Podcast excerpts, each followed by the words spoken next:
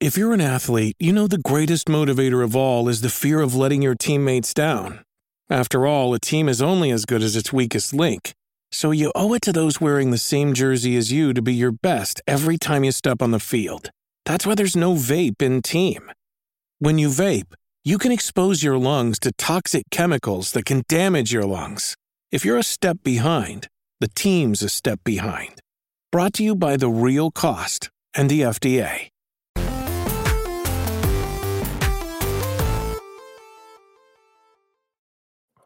Yo, what's up? Welcome to Kinda Funny Games Daily for Thursday, July 21st, 2022. I'm one of your host, Blessing Adeoye Jr. Joining me is the LaCroix Poppy himself, aka my fellow Forbes 30 under 30, aka the man with an amazing gold chain right now, Thank you. Tim Thank you. fucking Gettys. It's been my my fidget spinner for a while, uh, but I was like, you know what? Wearing the black long sleeve shirt, it just feels right. I need to get the shorter one. This one's still way too long because I got this one as a joke. Bless. When I realized I should have That's, not what, done. that's what they always. I got it ironically. I got Well, the gold chain ironically. No, no, no, no, no. Until I you got- start wearing it and you realize that it's fly. no, no, no, no, no. I got the long gold chain, ironically, Okay. because my Sonic one was too short. But I should have three Mm. bears it.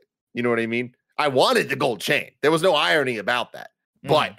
the my Sonic one was like a, was more like a choker. was, like, I was choking you. looking, yeah, I was looking like a a 16 year old girl in 2002. You know what I mean? But then I went too long. I know exactly what you mean, Tim. yeah. So now now I gotta I gotta meet it in the middle somewhere. But Where knows? do you plan to take your your chain fashion anywhere in the future? Are you planning to, to get more? Are you planning to get more more pendants? Uh, well, I did see this super dope Pomeranian. That's like Oh hell yeah! amazing. Uh, but it might end there. But who knows? You know what I mean? I don't want to limit myself. I don't want to limit my self discovery. Um, having said that, I am not that much of a, a explorer. You know what I mean? I find Mm. what I like and I stick to my lane.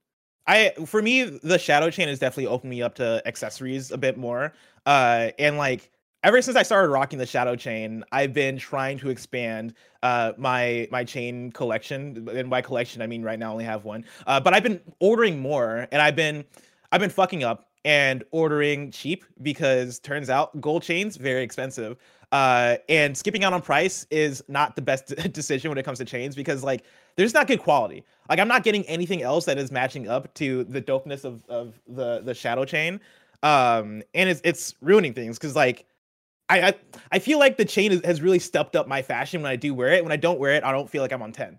Yeah. Uh, yeah. The one thing I wish that I was down for that I'm just not is rings because motherfuckers look dope with Mm. rings. But I just I don't like things on my fingies. I, I, I feel that man. When the- when the fingies are burdened down with accessories, it's, it's doing too much. All How do you his about watches? All his fingies needs are fidgy spinnies, you know. You just need something to yeah, something to fidget with. That's how you know it's ball. That's how you know you're baller when you're wearing a gold chain. And you're like, no, this is just my fidget spinner, man. I just Yeah. around. it's half for the fashion, half to keep my mind my mind busy. Are you a watch Mhm. person? I love watches, but I also don't. I mean, I have my Apple Watch. I don't have it right now, but like I, I have to try to force myself to wear them because I, I just don't like having things on me. It's not just my fingies; Mm. it's my wristies too.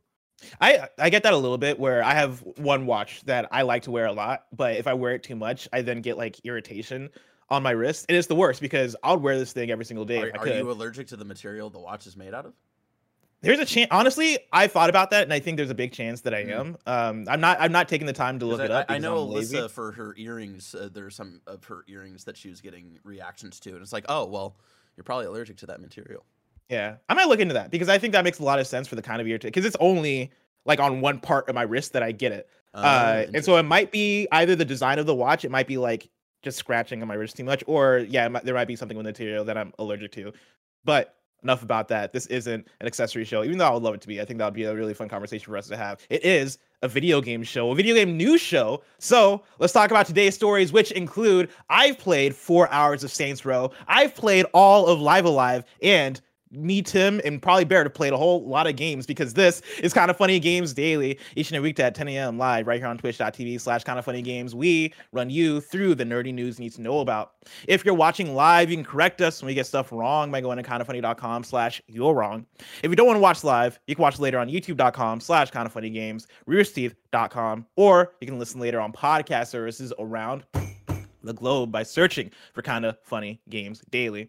Remember, you can use Epic Creator Code kinda funny on all Epic Store and Epic in-game purchases like Rocket League and Fortnite to help support the channel. To be a part of the show, to patreon.com slash kinda funny games or bronze members or above, get to write in. And silver members or above, get the show ad-free with the exclusive daily post show.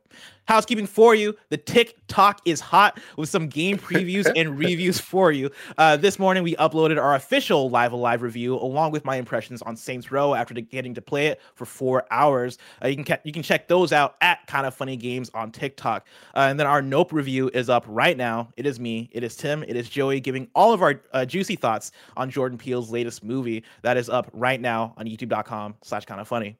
Thank you to our Patreon producers, Fargo Brady, Gordon McGuire, and Al Tribesman. Today we're brought to you by ExpressVPN, MeUndies, and Athletic Greens, but we'll tell you about that later. For now, let's begin with what is, and forever will be, the Roper Report. It's time for some news. We have seven stories today. A baker's dozen. Starting with our number one like i said i played four hours of saints row many of the many of the media side of the industry has played four hours of saints row i got a quick preview roundup for you and then i'll give some quick impressions but i want to start off with john ryan at ign who had this to say when we got our first look at Saints Row back in May, we said that the reboot feels like it sits somewhere between Saints Row 2 and 3. That was music to my ears, as I always preferred the slightly more serious tone of the second game to the straight up zaniness of the third. Now, after after having played for the uh, played the first few hours of the new take on the Saints for myself, I'm glad to be able to say that it definitely feels like more action comedy from the likes of Matthew Vaughn or James Gunn, rather than a straight up farce from National Lampoon. Though it also keeps a healthy dose of bombastic action that made the later games so fun too. The overall setup for your takeover of the fictional southwestern burg of Santo Ileso uh, looks to be staying true to the series' DNA. On the whole, Saints Row is shaping up to be an action-packed uh, mix of satire and slapstick mayhem, which, for me at least, sounds like a great recipe for some much-needed destructive escapism. Uh, my time with it might not have been perfect, but any game that lets me raise hell in a bulldozer is one I'm eager to play more of. And then Ian Higton at Eurogamer uh, put out their preview entitled it Fear Not, the Saints Row reboot is just as ridiculous as previous games. So the biggest question now is uh, probably does the reboot actually feel like a Saints Row game? Has the new direction and cast robbed the series of its admittedly immature charms? Well, I recently went hands on with the first four hours of the game, and as you'll see in my video above, uh, the world of Saints Row may have been rebooted, but the gameplay is just as ridiculous as it has always been.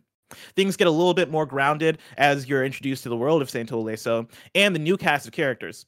But unfortunately, it may get a little too grounded for some, as Santo Ileso feels just as empty and lifeless as previous gameplay snippets have suggested. Mm. The new characters have neither the personality nor the charisma to match the old fan favorites, and while they may grow on me with extended playtime, they're currently about as memorable as a bag of ready salted crisps. That said, it's, it's definitely Eurogamer right there. The bag of ready salted crisps. that said, the Saints Row reboot ex- excels in giving the player a nice big havoc simulator to mess around in. The early campaign missions are fairly varied, with things like shootouts in museums and Mad Max inspired vehicular combat sections. But I basically snoozed my way through them. It wasn't until I went off on my own and caused carnage in the open world that I really started to have fun. And once I was on a roll, the game's unpredictability often had me laughing out loud. Tim, I want to take a break from the previews for a second and check in with you. What do these previews do for your hype for Saints Row? Oh, nothing. I was never really a Saints Row guy. It was the type of game that I would enjoy having fun, uh, just messing around for a little bit, but it never stuck with me. I am a little bit different than uh, John Ryan from IGN, where I prefer the more wacky stuff. So Saints Row the Third was the most fun that I've had with the franchise, but even then, it, it was never uh, that lasting. Looking at this, it doesn't look uh, like the type of experience that I'm looking for in 2022. Like it does seem very open and, and very kind of uh, pointless, which I don't like looking at a video game and thinking it's pointless. But am I wrong about that, Bless? You got to play it. It's de- it's definitely an open world ass open world game, and it's definitely a Saints Row game. And I think that is for better and for worse. Uh, I had a fun time with it. By the time I finished my four hours, I actually wanted to, to keep playing. And I think a lot of that comes down to the openness of it. Like I'm somebody who does like a, a, a good open world sometimes, especially when it comes to the open world city crime games. Of course, I'm a huge fan of GTA, and I know there's plenty of huge fans of GTA. And I think a lot of that then extends out into Saints Row, right? Where Saints Row started off as this GTA clone and eventually kind of grew grew into itself and became its own thing. But at its heart, it is you are hanging out in an open world, you're taking on missions, you're taking on activities. A lot of it has this juvenile, goofy tone to it, which I think for some people is hit, for some people is miss. For me, it's a hit, right? Like I, I, I've always enjoyed the humor of uh, of Saints Row, and for me, this reboot works in a lot of the places that matters. Um, I think the biggest instance of me really enjoying the game was during my demo where I got access to the open world and I was like, you know what? I'm going to take a break from the linear story missions and I'm just going to fuck around, you know, drive around, do the activities and see what grabs my interest. And I think the game does a really good job of creating moments for you to just fuck around and do whatever and play around with with what's available in the city. Like they have the the handful of activities that people are probably already familiar with if they've played a Saints Row before. They have the insurance fraud uh, mini games where it is you going out into the streets and trying to cause as much havoc as possible. They have uh, another one where I forget what it's called, but um, there's a mini game where you toss yourself into the air and you have a wingsuit and you're trying to fly from spot to spot and then take out the security drones and then fly to the next spot uh, in your wingsuit. It's stuff like that where it's mindless open world fun that I think makes these games fun to play. And I think uh, this reboot nails a lot of that stuff. Uh, but then I think where it falters a bit for me is in some of its production. You know, it it, I mentioned this in the TikTok. It meant it straddles that double A, triple A line where it feels on the lower end of triple A in terms of how it feels, how, you know, driving feels a bit floaty, the turns feel a bit wide. And I think if you played Saints Row before, you probably already you probably you know what I'm talking about because it, it it drives like those previous Saints Row games, right? And I think the the character animation is in the same place where watching cutscenes there are plenty of times where I was like, I don't know how I feel about how these characters are animating right now. Like the facial animations don't seem to be all the way there. But then I get into the open world and I'm driving around, and after four hours of playing, all that stuff kind of flies by the wayside, and I forget. And I look at the environments and I'm like, no, this looks pretty good.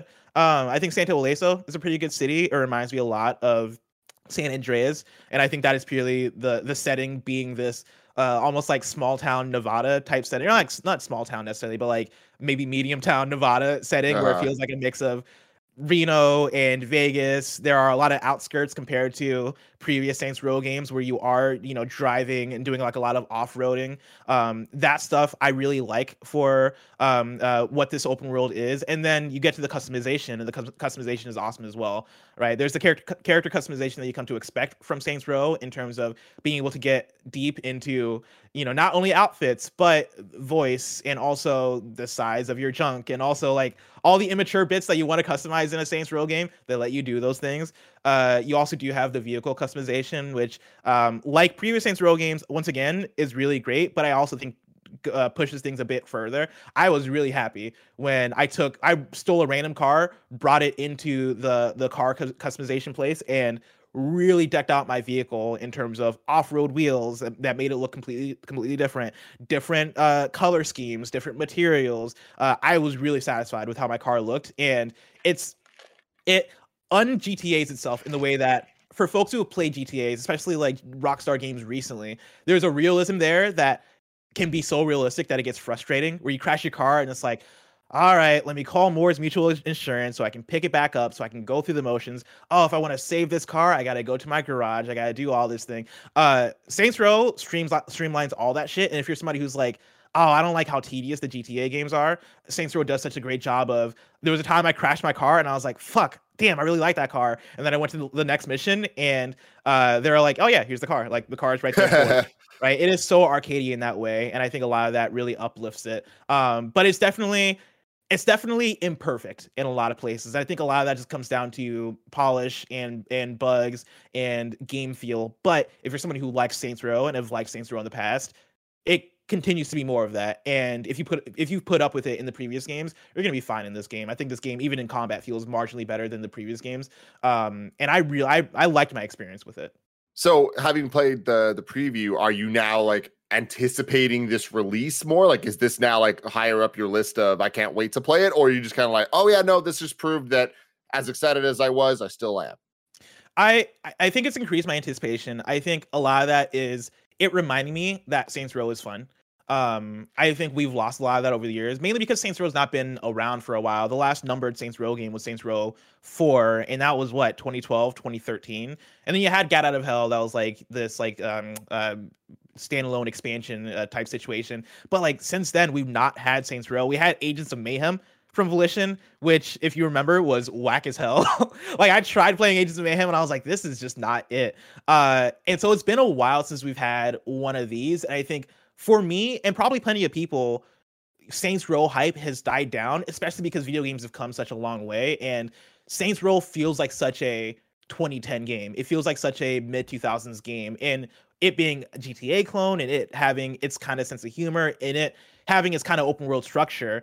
Um, when they announced it, I think me and a lot of people were like, all right, cool, more Saints Row. Like, I guess playing it, I'm like, okay, no, I'm ready to play this. Uh, it, I kind of put it in that Dying Light 2 section of, I don't think it's going to be my top five or top 10, maybe, but I do think that once I get into the motions of it, I'm going to have a lot of fun with it, just playing it as an open world game and clearing through the activities.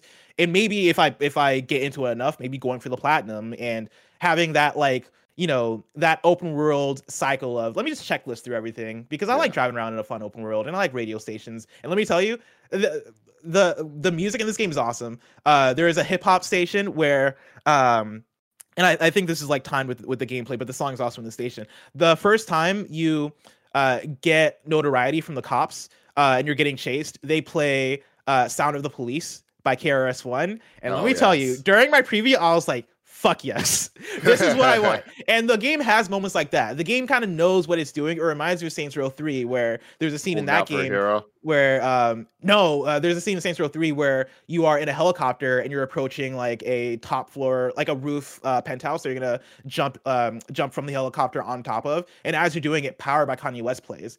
Oh, and yeah. for me, that was the moment of Saints Row 3. I was like, these guys get it. The Sound of Police thing, the Sound of the Police thing wasn't quite that, but it was like giving flares of that, where I was like, yeah, all right, this is what Saints Row is. I'm fucking digging this. Let's fucking go. Um, so yeah, I'm looking, I'm looking for, I'm looking more forward to it after my demo. I love that. I love when games have uh like licensed music moments that are like scripted in that way where it's like trying to use the the song to intensify the the gameplay and like make you feel like a badass. And I feel like yeah. Saints Row has always been good at that. So it's it's good they're continuing to have those moments. Yeah, they're definitely continuing to have it. Uh, one of the previews that I read mentioned that the characters aren't as standout as some of the previous Saints Row characters. I agree with that. Um, I don't think it's impossible for them to get there. Um, the game setup is basically you are a dude you like you and your friends are part of these different uh, factions slash gangs, but you're still like a group of friends, and you're definitely in that like millennial Gen Z era of like yeah, probably like mid twenties. You go to you go to work for this military organization, like this um I think they call it like a multinational private military company. And after your first few days, you're kind of sick of it, and then um shit goes down where you and your friends are like, yo, what if we just start up our own thing? And it's basically you making this startup gang um and it has this this this millennial like young millennial energy to it that i think can come off as eye rolly but, but i think works for it. I do i do hope that there is more we get in terms of memorable and iconic characters because this is a reboot i've not seen any um uh, uh returning characters i'm not seeing johnny gat is his name johnny gat i always forget his name but i've not seen that dude i've not seen any of like the the characters you know and love for the previous saints row um but I think if this game is able to get to the place maybe part way through where I am looking at characters and I'm like, okay, no, I like you. You're gonna stick with me. Then I think that might that might take it to a better place. But uh, tone wise and story wise, I think I still might prefer some of the previous ones. But gameplay wise, I think it has all the stuff that it needs. Oh, one more thing I do want to shout out to in terms of gameplay. Uh, there, when you're getting into police chases, there's a a maneuver they call side swiping that is basically like burnout like you take other cars out by like bumping into them it's new for this game i fucking love it i, I really like this thing it, it, it's a bit like this game's version of the pit maneuver that you do in gta where you're trying to take people out that way but there's like an actual button for it and your car legit like jukes to the left or jukes to the yeah. right and like hits the car and like it takes off car health off the other cars uh, that's very new, and I fucking love it. Uh, I think I think it really works. Uh, so shout out to Saints Row. Hell yeah. Let's get into story number two. Another roundup for you. This time it is Live Alive. Live. Uh, Live A Live has a review embargo that is lifted. Right now it's sitting on Metacritic at an 82 and uh, an 81 on OpenCritic. I'm going to start off with Rebecca Valentine at IGN, who gave it a 9 out of 10 and says Live A Live is a fascinating piece of JRPG history that's more than worthy of the energy Square Enix has spent to remake it for a global audience with a beautiful new art style decades later. Its unusual vignette structure and lovable ensemble cast are a delight to spend time with, especially thanks to the addition of voice acting. The ultimate story payoff remains surprising and standout among JRPGs, even decades later after its original iteration. Its seven different characters each make inventive and surprising use of the deceptively simple combat system, which adds even more flavor to the most challenging optional boss fights. The remake could have put a, a, bit more work into mitigating some of the original's more tedious grinds toward the end, but by the by the time that grind kicks in, Live A Live had enough hooks stuck in me that I couldn't put it down until I, jam- I jammed out to Megalomania for the final time. And then Andrew Reiner at Game Informer also gave it a 9 out of 10 and says, I went into Live A Live expecting the time capsule experience of unearthing a long lost Super Nintendo RPG from Takashi Tokita, one of the creators of Chrono Trigger and Final Fantasy IV. Uh, two, two of the best games ever made. Even with Live A Live's design roots stretching back to 1994, little about it feels classic. The colorful, pixelated characters scream of that era, but most of the game is inventive, modern, and delightfully goof- goofy, and sometimes shockingly profane. It's unlike anything else out there, delivering an unpredictable and joyous adventure that changes its narrative and gameplay foundation every couple of hours. We'll never we'll never know how Live A Live would have fared in the U.S. back in the day. Uh, flash forward nearly three decades, and I can't recommend this re- revitalized relic enough. It's that good. This is another must-play Switch RPG that entertains in ways I didn't expect and kept me glued to the screen for for well over 20 hours. Uh, and then I also posted my review to the, uh, the TikTok edited by the the wonderful uh, editing team that Roger runs. Uh, Bear, if you're able to pull that up and play it for the for the audience, I give it a five out of five. Live A Live is one of the best games of the year and one of the most unique JRPGs I've ever played. It's an anthology game, so think like Black Mirror or Love, Death, and Robots, where you're getting a bunch of smaller stories in this one JRPG game. Each story takes place in a different era. There's a prehistoric caveman story, a far future story where you play as a robot, a western cowboy tale, and a handful of others unique with their own gameplay twists and characters. The thing that holds them together is a turn based strategy combat system that held my interest as someone who doesn't even tend to like strategy. The fighting is simple, fun, and a variety of movesets from game to game keeps things interesting. The writing in each of the scenarios is also top notch. Each story has something to say or something fresh to add to the genre it's homaging. There's a sense of humor here that is sorely missed from many other games. The soundtrack is great, composed by Yoko Shimomura of Kingdom Hearts. It's also a visual delight, bringing a classic Super Nintendo game into the present with vibrant HD 2D pixel art. There's so much here to love. If you're looking for your next game for Nintendo Switch, it's a must play because Live A Live is one of the best games of. There you have it. Hell yeah, man. I am so happy that you beat the game, loved the game. Like that's so so damn cool cuz this isn't necessarily the type of game that would be in your normal wheelhouse, right? So like I think it's great that they can take this old game that was never even in America, give it some fun updates and blessing loves it. That's great.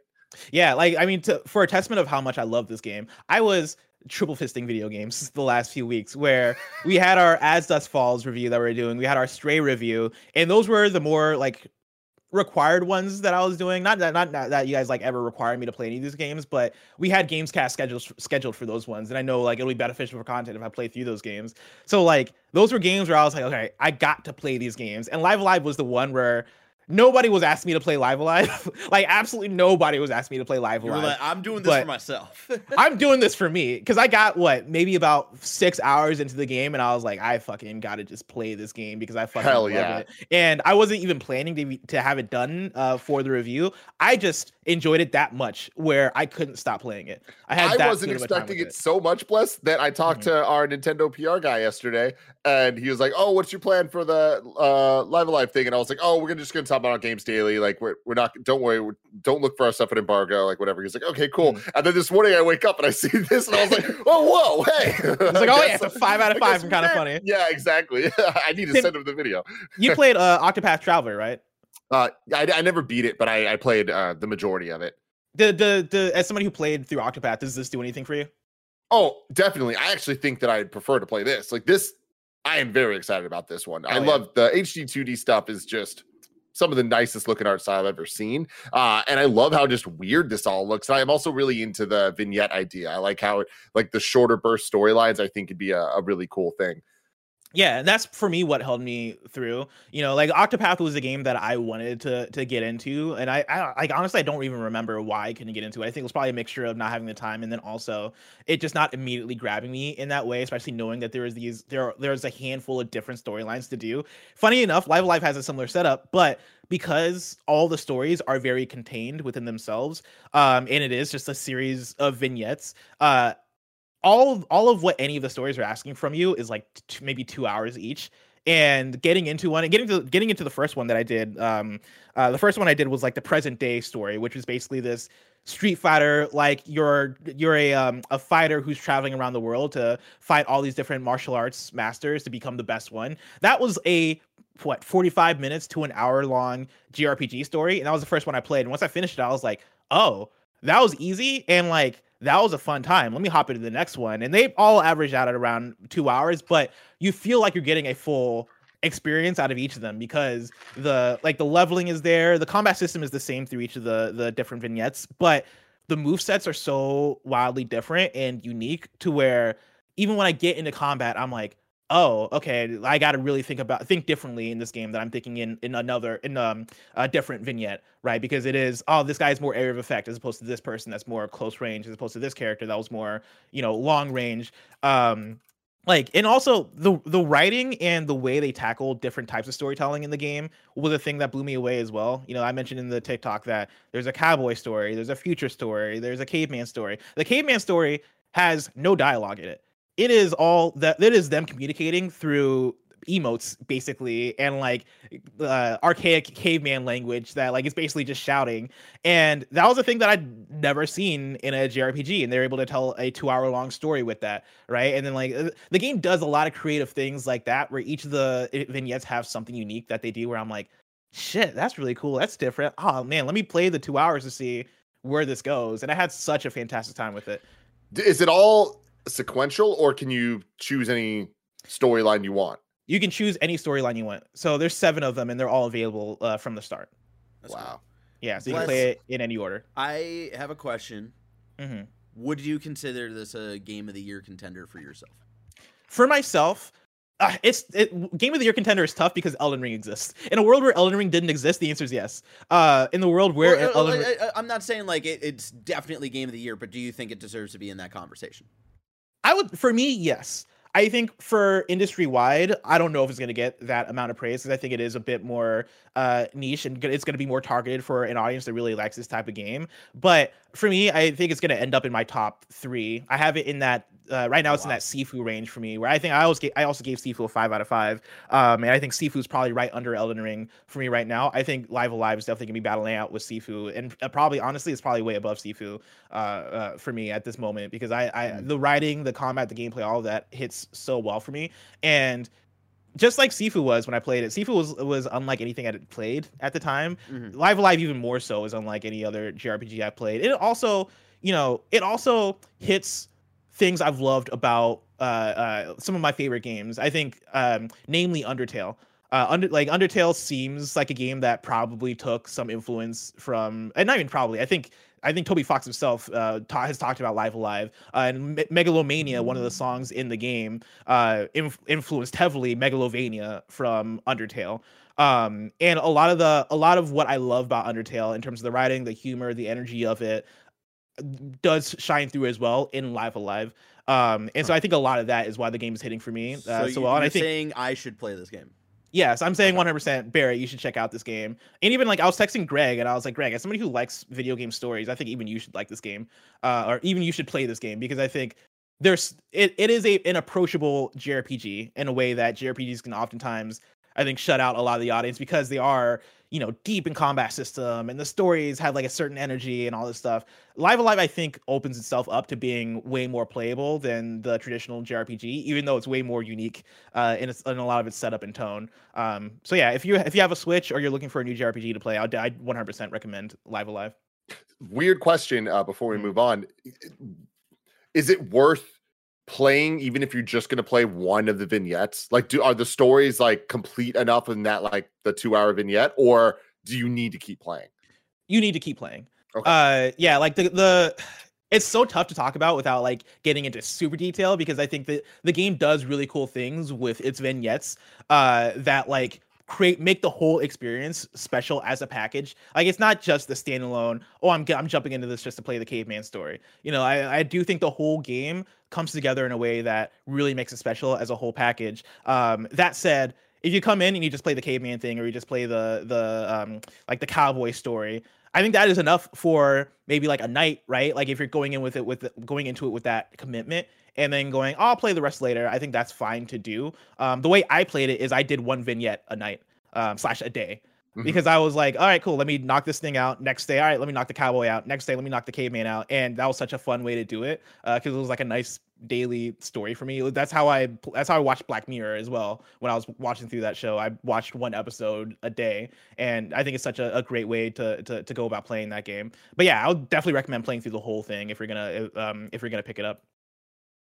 Uh, Tim, before mm. we mm-hmm. get into the next news story, I want to let people out there know about patreon.com slash kind of funny games, where you can go and get the show ad free. And speaking of ads, let us tell you about our sponsors. This episode is brought to you by MeUndies. Are people still trying to make plans with you this summer as if you aren't booked and busy already? But thankfully, MeUndies wants to help make this summer the most comfortable one you will never forget because when you're living your best life, the last thing you want to worry about is butt sweat. And I know that from experience, but you know what? MeUndies has always been there to help me. I'm always wearing my MeUndies shirts, my lounge pants, my lounge shorts, my undies themselves, the socks. I'm a MeUndies fanboy. Wouldn't have it any other way. I just absolutely love the soft micro-modal fabric. Find your ultimate summer comfort in sizes extra small all the way up to 4XL. MeUndies has a great offer for all of you out there. For any first-time purchasers, you can get 15% off for a limited time. If you sign up for the free to join MeUndies membership, you get 25% off your first membership item. To get 50% off your order, 25% off your first membership item, and 100% satisfaction guarantee, go to MeUndies.com slash kinda funny. That's MeUndies.com slash kinda funny. Shout out to ExpressVPN for sponsoring this episode. When you use the bathroom, you always close the door behind you, right? Well, you don't want random passerbyers looking in on you, so why would you let people look in on you when you go online? Your internet service provider knows every single website you visit. ExpressVPN puts a stop to this. It creates a secure encrypted tunnel between your device and the internet so that your online activity can't be seen by anyone. I use ExpressVPN on all my devices, whether it's my phone, my desktop, uh, all everything. Anytime I'm using the internet, just because I am trying to stay as safe as possible. The best part is using ExpressVPN is as easy as closing the bathroom door. You just fire up the app you click one button and you're protected. It is so easy. It's the biggest button in the world. One click, you're done. So if you're like me and believe your online activity is your business, secure yourself today by visiting expressvpn.com slash kind of funny. You can use our link, expressvpn.com slash kind of funny, and you can get an extra three months free. That's expressvpn.com slash kinda funny. Shout out to Athletic Greens for sponsoring this episode. I started taking AG1 because I'm not a big pill guy. I don't want to spend a lot of time on extra things, but I wanted to make sure that I was taking care of my health. Now, I've been using it the last couple months and I love it. It doesn't taste like it's super healthy. It has a fun tropical taste that I actually look forward to in the morning. With one delicious scoop of AG1, you're absorbing 75 high quality vitamins, minerals, whole food source superfoods, probiotics, and adaptogens to help you start your day right. This special blend of ingredients supports your gut health, your nervous system, your immune system, your energy, recovery, focused, and aging. Right now, it's time to reclaim your health and arm your immune system with convenient daily nutrition. It's just one scoop in a cup of water every day. To make it easy, Athletic Greens is going to give you a free one year supply of immune supporting vitamin D and five free travel packs with your first purchase. All you have to do is visit athleticgreens.com slash kind of funny. Again, that is athleticgreens.com slash kind of funny to take ownership over your health and pick up the ultimate daily nutritional insurance. Athleticgreens.com slash kind of funny. Let's hop into story number three. Avatar mm-hmm. Frontiers of Pandora has been delayed. This comes from Joe Skrebels at IGN. Ubisoft has announced that its upcoming first person open world adventure, Avatar Frontiers of Pandora, has been delayed to April 2023 at the earliest. Revealed as part of Ubisoft's Q1 earnings report, the game was delayed into Ubisoft's 2023 to 2024 financial year, which begins next April. No, no more specific release timeframe was given. No reasoning was given for the delay. Ubisoft did say, quote, We're committed to delivering a cutting-edge immersive experience that takes full advantage of next-gen technology, as this amazing global entertainment brand represents a major multi-year opportunity for Ubisoft, end quote. The company also confirmed that a smaller unannounced premium game had also been delayed out of this financial year and into the next. It joins a huge list of games delayed out of 2022 and into 2023, primarily due to the effects of the COVID 19 pandemic. And then, as a follow up to that, I believe there is a Ubisoft financial call that has been going on this morning. Uh, Stephen Totilo from uh, the Kotaku Polygon, I actually forget which. I'm Formerly. sorry, Stephen formerly of Kotaku, uh, tweeted out uh, Ubisoft has canceled. I think he's actually actually at Axios now. I think about it. Uh, Ubisoft Yeah. has canceled development of Splinter Cell VR and Ghost Recon Frontline uh, and two other unannounced video games. The hits keep coming, Tim. For yeah, Ubisoft. they do. They do. And again, we've been talking a lot about this and about the state of Ubisoft in the last couple of weeks and uh talking about them doing the Ubisoft Forward, which is coming up, right? That's yeah, coming up in September. Yeah, okay. So uh, I guess we're a little over a month away. But we were talking about like what's going to be there, and we were talking about Avatar specifically, and like when is it going to hit? I'm not surprised by any of this news. I I think that this is all in line with what we've been saying, which is Ubisoft is in a very unfortunate position that I think that they desperately need to kind of reformat who they are, what is the foundation, what does it mean to be a Ubisoft game in 2022 and beyond? Uh, because this is a mess right now, and it, it just doesn't instill faith in me that um they are going to be releasing bangers anytime soon, right? Like I feel like they're they're kind of treading water in in some ways swimming the wrong way. Like I'm not sure, but this Avatar game we know very little about. There's a Yeah. chance it's going to be great, but I don't have any reason to believe that at this point. We haven't seen anything for it. We've only seen delays. Yeah, I mean, what does this do for you uh, with Avatar? I know the movie is scheduled to come out this fall, right, or this winter, December around Christmas, yeah. December. Does that worry you? The fact that it seemed like originally, I mean, this game was slated for this year, probably time to be with the movie. Now that's being delayed into sometime next year, seemingly. What does that do for you in terms of Ubisoft like making an Avatar game and like trying to actually put it out and not being able to do it? well the reality the reality is it's more important to get this game right than it is to align it with the the movie's movie. launch right like i think that uh avatar at this point right i don't need to explain to people that it's a weird franchise in terms of its release like this is something that we haven't necessarily seen uh, before where there's a ton of examples of like 80s or 90s movies and then there's been talks of a sequel maybe happening and then decades later it actually happens. But avatar is one of those rare scenarios where 2009 the movie comes out and they're almost immediately talking about sequels and it's a no this is actually happening type thing and here we are it's happening. And it's going to be happening for the next couple years where we have what avatar uh, 2 3 4 5 coming out every other year until 2030 That's or whatever it wild. is Sure. um and so i i feel like with that i mean that sounds like it's going to happen at this point right Have they shot Probably. anything past the second movie? Oh, I, I guess I don't know. I actually don't know about all that, but it, it sounds like they at least have a, a, a They- track they that want it to they're, happen. they're on, and they want it, and it's going to make a lot of money. It's mo- probably not going to make as much as the first one, but who the fuck knows at this point with uh, how crazy the box office can be for these giant franchises. So with uh with that, I think that this coming out sometime next year, if it is good, if there's Avatar Mania again, this could work out if the game's good. But I, I there's so many ifs there that I have no confidence. But again, I feel like it's silly to shit on this right now because we don't even know what it is. That's the thing is- Alive, alive, you're wrong. Chad is telling me that they did shoot two and three at the same time. Oh, there you go. Uh, I, yeah, I think for me the thing is that there there are too many ifs with this, you know, and that's not. This, I don't have a Too judgment many on ifs. If the too many ifs. If there's gonna be if this game is gonna be good or if this game's gonna be bad or what or what that is. I think for me it's the fact that there are so many moving parts to this and you know they're delaying it because they don't want it to come out come out bad right and i'm sure they don't want it to come out bad because this isn't just a ubisoft game this is a ubisoft licensed avatar game that they're working with uh, it's disney right that owns avatar it's Yeah. always hard to keep track um It was them- Fox. was Fox, yeah. Uh, but yeah, it's them working with Disney to put out this thing, which for them is probably important, and for them means, oh, we got to get this right. We can't put this out and have it be have it be Garbo. Um, that said, right, like. I I'm just in a mystery of like it, how this game is going to land. For you, you mentioned Avatar Mania. I I'm somebody who never experienced Avatar Mania, and like I question its existence because like when when that first Avatar came out, I didn't watch it, but I remember talking to people about it, and it seemed like the consensus was, oh yeah, this is a it's a movie. Like it is, you know a technically impressive like um uh not expansive i don't know what the word i'm looking for is but like this movie has big scope right this movie is going for it and i think it landed and did what it did but i don't i don't know any avatar fan I don't know anybody who's like, I need a new, I need Avatar 2. I can't wait for Avatar 5. Like, you know, I got Avatar bracelets that I wear. I got an Avatar shirt. Like, I've never met that person unless it's the last Airbender. yeah, yeah, yeah. I mean, it's it, that existed then in 2009. Like, Okay. I- it was it was huge, and it was one of those things where it was still a lot of people hating on it because that's what happens with popular things. But it was Avatar mania. Motherfuckers are getting full body tattoos of these damn Navi and all that shit.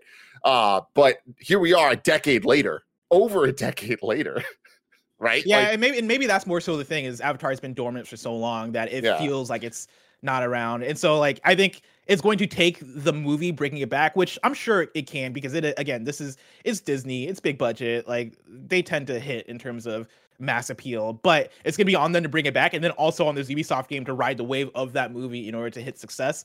And again, it's too a many lot of ifs, ifs, for a lot, of ifs there. ifs.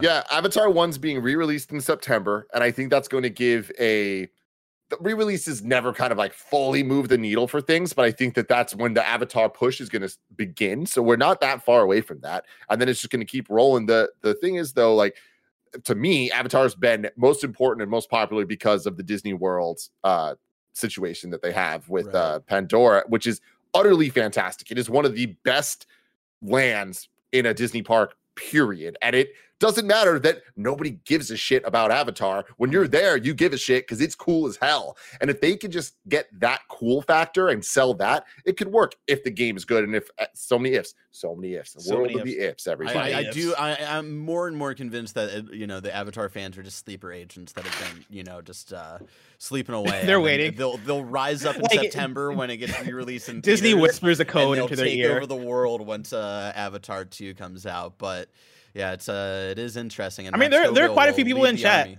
Yeah, I was gonna say there's quite a few people in chat that are rising up and we're like, yeah, Well, no, I'm an they're saying it's fan. going to be a good movie, which I like. uh, I I have no doubt of. I have uh, uh, questions of if it's actually going to be as successful as the first one. yeah. Yeah. And there's so many factors at play there, right? So many. But the God, reality of course, is, Jeff Grubb is an Avatar fan. You fucking Dude, uh, honestly, I am an Avatar fan too. I know people get know that already, but it's, I saw that movie three times in theaters, three fucking times. This Wow. is John, James Cameron, man, James goddamn Cameron. Okay, Avatar. the greatest pioneer. The blue people avatar. No Let me tell you too steep, no about my my my king avatar. Right, it's the last Airbender. It's Aang. It's Katara. They're out there. Night they're Shyamalan. They're fighting. Not no, we don't. we don't. no, you know, Jim, no. that no, that movie came Our out boy on my God, that movie came out on my 16th birthday, and let me tell you, that was the worst birthday of all time. We all left that theater so depressed and so done. And then we went to Dairy Queen, and then I remembered that I was lactose intolerant at that Dairy Queen, so I didn't even eat that much ice cream. That that fucking birthday sucked. Uh, That sucked.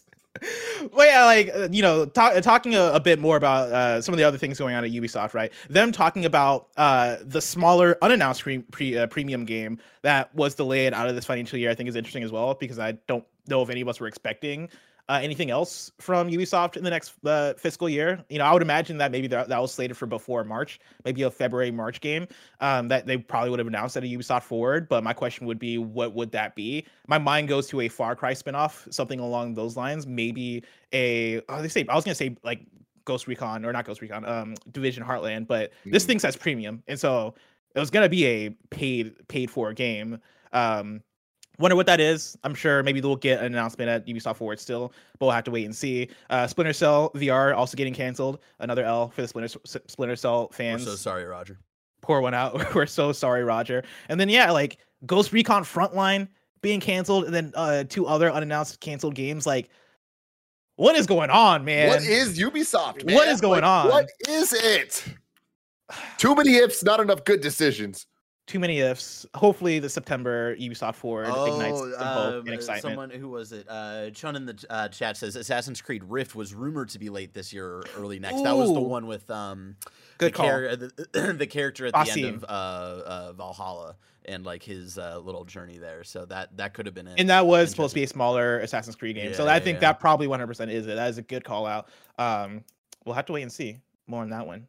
For now, let's talk about story number four. GTA Online is getting a big new update. This is Zack Zwiezen at Kotaku. After some previous teases, Rockstar announced today that the Criminal Enterprise update for Grand Theft Auto Online will be released on July 26th. This upcoming free update sounds like it'll be one of the biggest the game's ever received, with numerous quality of life changes, improvements, and business expansions. Following rumors and hints, Rockstar has finally started to share details about GTA Online's big summer update. But there's bad news for the folks living in the digital digital world of GTA Online, as intense heat waves and soaring gas prices will make life even more miserable. Huh. Great. Thanks. Huh. Thanks for. Interesting. Yeah. Luckily for all of you online lawbreakers out there, this offers some new criminal opportunities as well as a chance to- to help the government take down some hot, some other bad guys via a new series of in-game missions.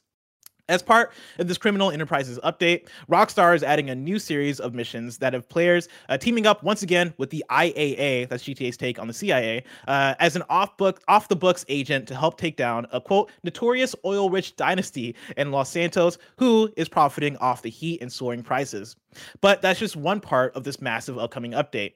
In today's blog post sharing details on the update, Rockstar explained that every in game business in GTA Online is being ex- expanded, giving players more ways to make more cash. For example, biker bars will now fill up with customers, and players can run can run missions to keep booze, uh, sorry, keep the booze uh, and money flowing. Even better, it sounds like all the expansions will be free. Hell yeah, GTA, man, they're just out here. It These keeps going. updates, They just keep going and going and going. Good for them, man. I can't Yeah. even imagine going back in time and telling like eighth grade little Timmy, yo, one day GTA Online, it's gonna be everything that you dream of. It's gonna be you're just gonna be out there Dude. playing with every uh, with all your friends. Nuts. Yeah, I'm sure. I'm sure I've like said this multiple times on on shows in the past, but like GTA Online legitimately is my dream game. I remember playing GTA San Andreas back in the day and going, man, I wish like my dream game would be this game with better graphics and online multiplayer, and I could just like live in it. That would be my perfect video game. And they made it, and I played the hell out of it. This new update I think sounds really cool. I I don't know if I'm gonna go back for it uh right as of now yet. Uh, the last time I went back to GTA, the last couple of times honestly, I went back to GTA Online. I found that they just didn't hit the same way and i think that's a couple things. I think um gta online has gotten so old now you know we're talking about a game that came out originally in 2013 and when you go back to it even with the ps5 update i think there's there's uh those elements of uh the, that game aging that i i still feel or i feel more as time goes on that has made it a little bit difficult to go back. And then also I find that it takes specific types of expansions to get me back. Like not every expansion is going to be for me. Last year it was the uh, I forget what it was one. called, but it was like the Fast and Furious expansion that really got me in. That was like you know, They added like a midnight club type style racing mode. They added in new car customization, a lot of things that speak to me in GTA games, and that got me back in heavy. But then there was the um oh, there was the Dr. Dre one that got me back in. Yeah, and I fucking love that one as well. But after I did the Dr. Dre missions, I think I was pretty much done. Um, and then with the the next gen update, I tried a bit, you know, tried playing with Mike and tried playing with Greg, and then after a few days, I was kind of like, nah, more GTA Online. Um, that said, the the trailer looks pretty cool. It seems like you're gonna get more story stuff, which seems exciting. Um, and yeah, like if you're somebody who's still playing GTA Online, I think this is probably gonna be be great for you. For me, it's a, a wait and see on uh, how how well this expansion hits before I, I I jump in. I think I'm just also not in the mood for it. I think that's the thing. I've I've played a lot of video games lately, Tim. You've been gaming it. You've been out here. I've been out here gaming real hard. Let's hop, let's hop into story number five. Detroit Become Human is becoming a manga. This is Ryan Dinsdale at IGN. Detroit Become Human is getting a manga adaptation in Japan uh, with a story set in Tokyo at the same time period as the game. As reported by Famitsu, Detroit Become Human Tokyo Stories is being written by Saru Watari uh, Kazami and drawn by Moto Sumida.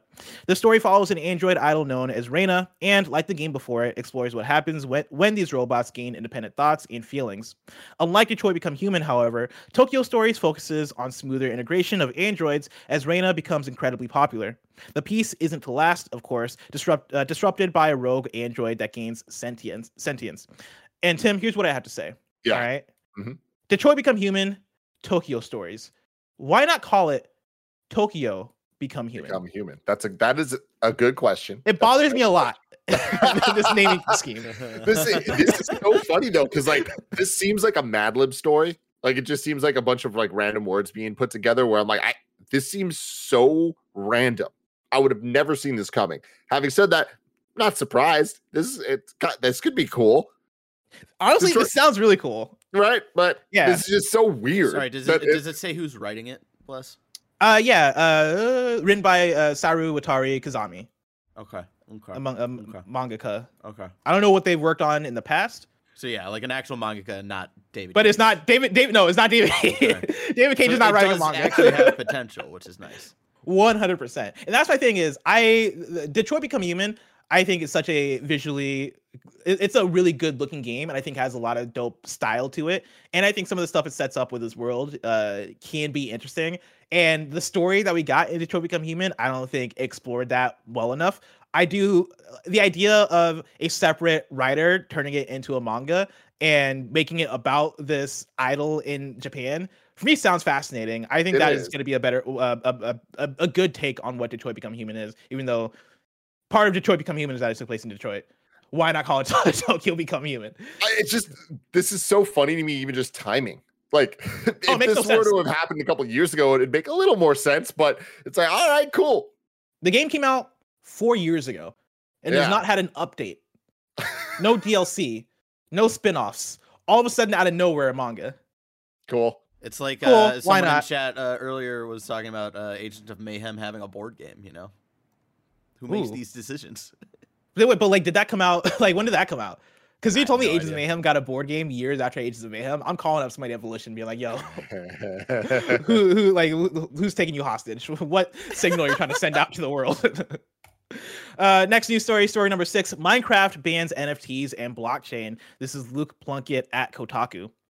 While the whole NFT thing appears to be mercifully on the decline, there are still companies out there, like Square Enix, trying to justify partnering with technology that exists solely as an enormous scam. Mojang is clearly not one of them.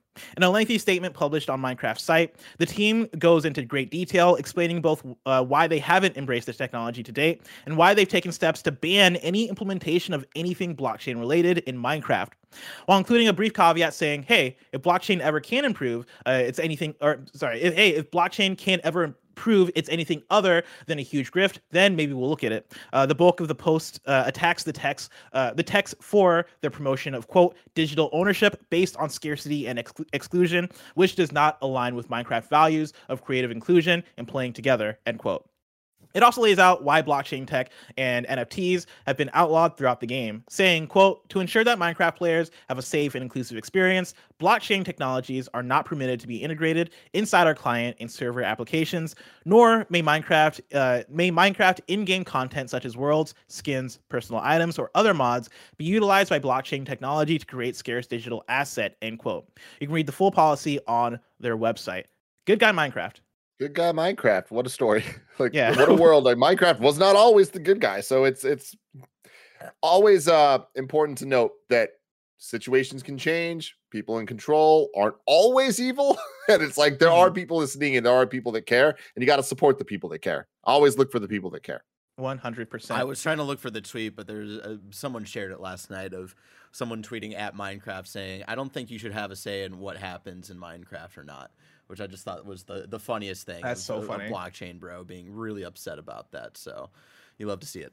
That's so funny. And also, like, you know, to to the point of Minecraft being Minecraft, Minecraft probably is a game that I, I could see a lot of grifters seeing in terms of opportunity. Like Minecraft is a game that people theoretically live in, right? Like people build in there. There are there are so many custom art and so many custom assets that people make in there. And it is probably rife with opportunity for NFT and blockchain implementation. So for them to come out and go, no, like we don't need the fucking like the the the scam money. We don't need the grifters. Minecraft is fine without that shit. the- I think it's a powerful that they statement. like actually call out like the grifting and stuff for for that whole situation. I thought was uh, pretty impressive for a company to actually say that. Yeah, especially like a, a company, a, a company that is, you know, Minecraft, which is ran by Mojang, which is owned by Microsoft, right? Like a company of that scope. Uh, I think that that you know that that goes places, right? I think that that is that is worth something. And so, shout out once again to Minecraft. Last story for the Roper Report, story number seven. The Mortal Kombat movie sequel is officially in the works. This is Justin Kroll at Deadline.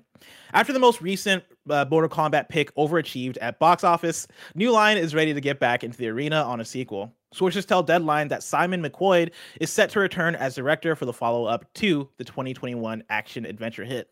Mortal Kombat was McQuoid's uh, directorial debut and was released simultaneously in theaters and on HBO Max during the pandemic in April 2021.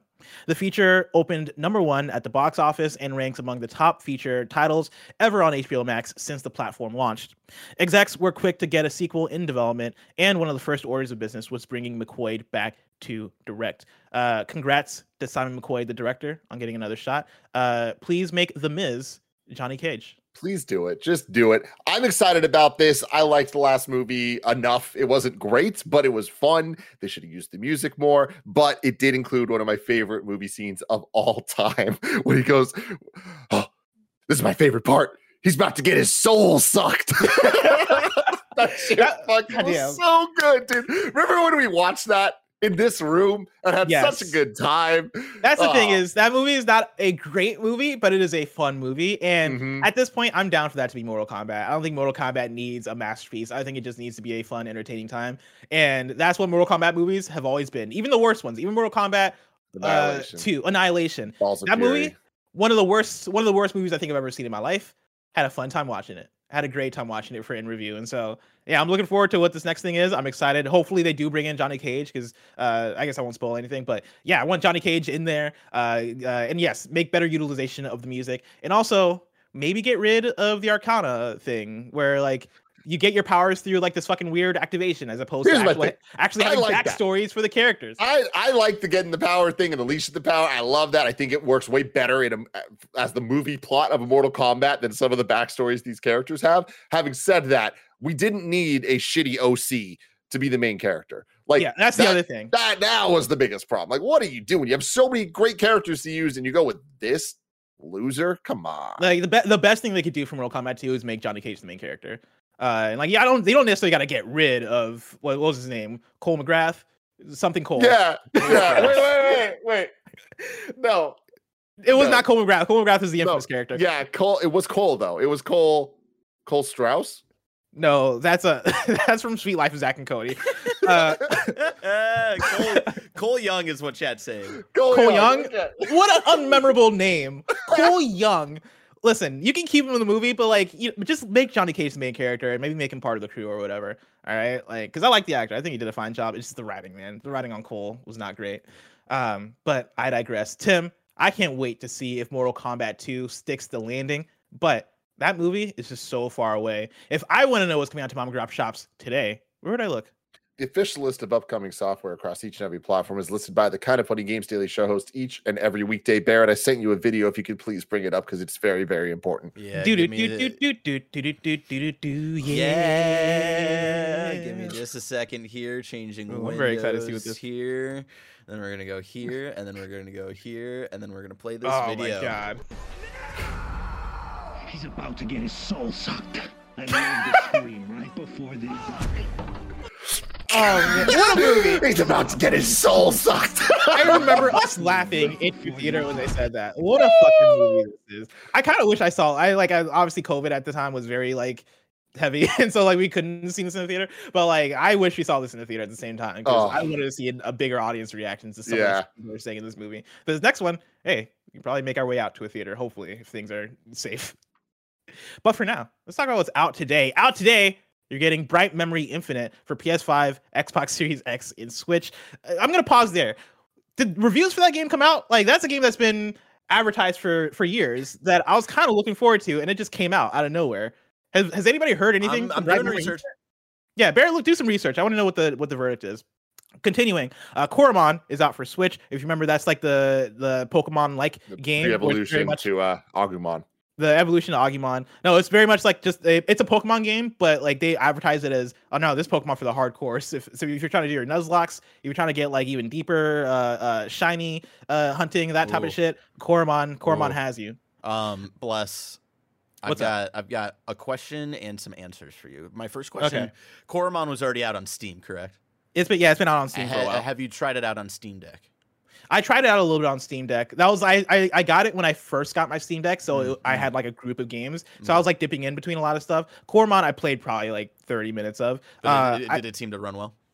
Oh, it, it ran great. Yeah, for sure. it works I have an answer for you. There are uh, reviews out for Bright Memory Infinite, and it's not great. It's not looking good. Okay, Uh, that's what I assumed. PS5, uh, DualShockers gave it 60, uh, along with PSX Brazil, and then the only other review for PlayStation 5 was PlayStation Lifestyle that gave it a 40, and then I think on Hmm. Xbox Series X it was like a, the Metacritic was a little higher, like 65 or something like that. Okay. Honestly, for what my time was with Bright Memory, which is like the precursor to Infinite, it's better than I would what I would have thought because I did not like Bright Memory. I thought that game was not good whatsoever. Uh, and so you know, Bright Memory Infinite, if that tickles her fancy, boom, go check that one out. To continue on without today, we got Danganronpa S Ultimate Summer Camp for PC and PS4, Ex-Zodiac for PC. I know that's a Tim Gettys hit. Wait, what? Yeah, that's out today. What? No, it's not. Yeah, it is. I'm surprised you didn't know because I've been keeping up with this for like the last Whoa, week. and Yeah, it's out. How the fuck? I follow them on Twitter. How did I not know this? Oh, yeah? Yeah, man. Oh, on it. early access launch. Okay. Oh. Oh, okay. What does that mean? Oh my god, this is the best news ever. Yeah, man. Get you a Steam Deck. If y'all don't know X There we go. Zodiac, baby, it's it's like old school Star Fox, and it is awesome. Yeah, if you're a video watcher, Barrett's showing it on screen right now, and I I have it uh, downloaded on my Steam Deck right at this moment. I'm excited to go uh, check it out a little bit. Uh, continuing on, we got Moss Book 2 for MetaQuest, River City Saga Three Kingdoms for PC and PS4, Sea of Thieves Season 7 for PC, Xbox One, Xbox Series X, uh, Capcom Arcade Second Stadium for Switch, PS4, Xbox One, and PC, Deer Journey for PC, Hell Pie for PC, Switch, PS4, PS5, Xbox One, and Xbox Series X, Post Void for PS4, PS5, and Switch, and then Wayward Strand is out today for PS5, PS4, Xbox One, Xbox Series X, PC. Finally, And another Switch. Switch game. Another Strand game, baby. I'm Kojima. I'm waiting for these Strand games. Uh, new dates for you. Robo Revenge Squad will launch on Nintendo Switch and Xbox on August 17th. Uh, Destiny 2 is getting a showcase on August 23rd. The Teenage Mutant Ninja Turtles Cowabunga Collection launches on August 30th on Steam, Let's PS4, go. PS5, Xbox Series X, Xbox One, and Switch. And then Dragon Ball The Breakers launches on October 14th. Let's go. I don't know if that's game, that game's going to be good, but it looks fascinating. It is a asymmetrical multiplayer game that takes place in Dragon Ball. It is Alright. Evolve, but Dragon Ball. Friday the 13th, but Dragon Dragon, Ball Ball. Evolution? Dragon Ball, what was that? Don't worry Evolution? about it. Yeah. you said you tried. You said Dragon Ball. They're Oh, close enough. Eh, okay. I see where I see where you're taking the culture. You you took yeah, us there, Tim. you Yeah, took us I there. did. I did. I'm sorry. I'll take us back if you want to go. But no, we can, we can Please, stay here for a please little take bit. me back. Deal of the day for you. This comes from Wario64. There's a Dragon Quest sale on the US eShop right now for Switch. You can get Dragon Quest 1 for $3.24, 2 for $4.21, and then uh, Dragon Quest 3 for $8.11. So there you go. Uh, now it's time for kindafunny.com slash you're wrong, where you write in, let us know what we got wrong as we got it wrong so we can correct it for those watching later on youtube.com slash kindafunnygames and listening later on podcast services around the globe. It's a me, BT writes in with a, a very important correction. Uh, sea of Thieves Season 7 wasn't released today. It was delayed to August 4th. And so don't log in Mm. to that game to sail the seven seas looking for season seven. You will be utterly disappointed. Wait until August 4th uh, for that one. Tomorrow's hosts for Kinda Funny Games Daily go like this. It is Greg and Tam.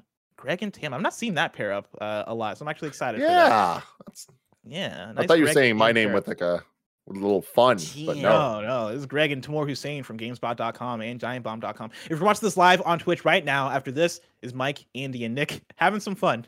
If you want to Hell catch yeah. that stream Forza later, you- Horizon 5 Hot Wheels DLC is what they're doing. Oh, I'm real jealous about that. If you want to catch that stream later, you can subscribe to youtube.com slash kinda funny plays. Remember, this has been kinda funny games daily. Each and every weekday live right here on twitch.tv slash kinda funny games. We run you through the nerdy news you need to know about.